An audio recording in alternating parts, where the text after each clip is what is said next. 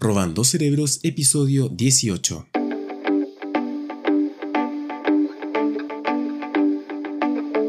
Y el artículo de hoy está pero increíblemente nutrido, muy largo el artículo. Yo solamente voy a leer, no sé, un 20%, porque en realidad estaría, si no, 30 minutos leyendo y no es la idea. Y es sobre los modelos mentales y, en síntesis, o lo que nos está diciendo este blog es que mientras más cosas sepamos, en mejores condiciones estamos también para poder tomar decisiones.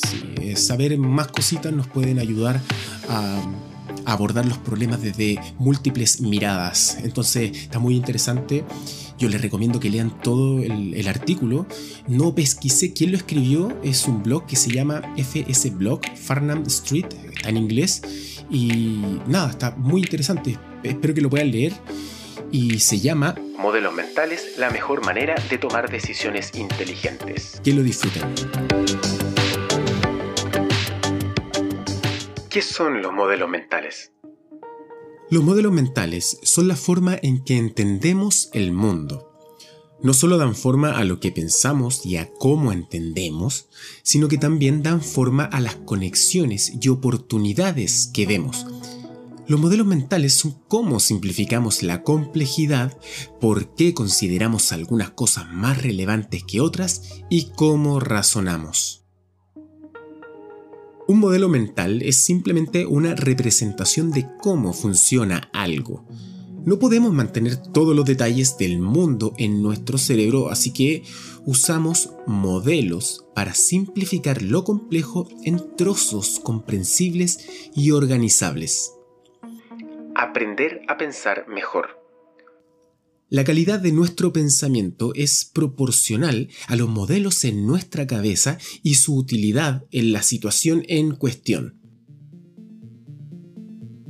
Cuantos más modelos tenga, más grande va a ser nuestra caja de herramientas y más probable será que tenga los modelos adecuados para ver la realidad.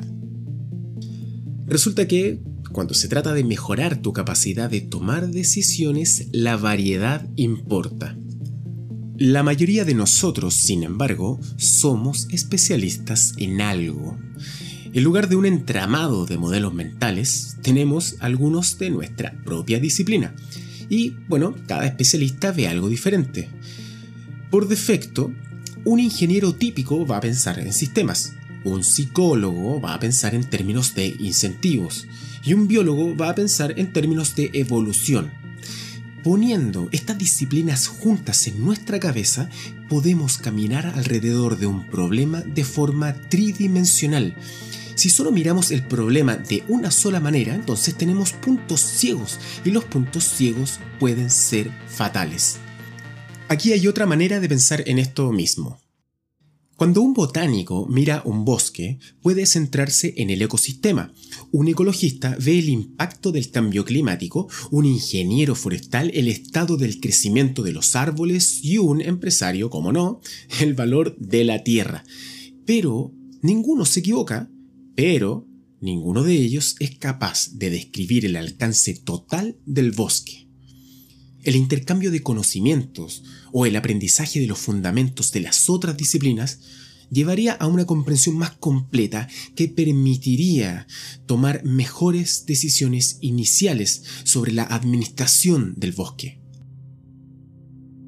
En un famoso discurso de los años 90, Charlie Munger, que era un inversor, un empresario mano derecha de Warren Buffett, uno de los más grandes inversores y empresarios también del mundo, resumió el enfoque de la sabiduría práctica a través de la comprensión de los modelos mentales diciendo: bueno, la primera regla es que no puedes saber nada si recuerdas hechos aislados y tratas de devolverlos, de enseñarlos.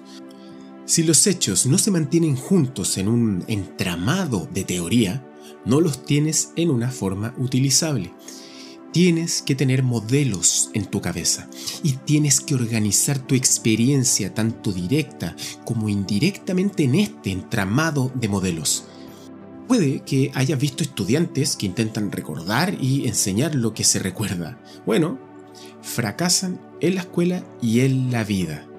Tienes que colgar la experiencia en un entramado de modelos en tu cabeza. Y este fue el extracto pequeñísimo del artículo Modelos mentales, la mejor manera de tomar decisiones inteligentes, de la página fs.blog. Muy largo el artículo, muy interesante también, así que espero que lo puedan revisar. Y si quieren también tener contenido interesante en sus oídos, no duden en seguir a Robando Cerebros en Spotify y Google Podcasts. Así que nos vemos y nos escuchamos en un próximo episodio. Chao.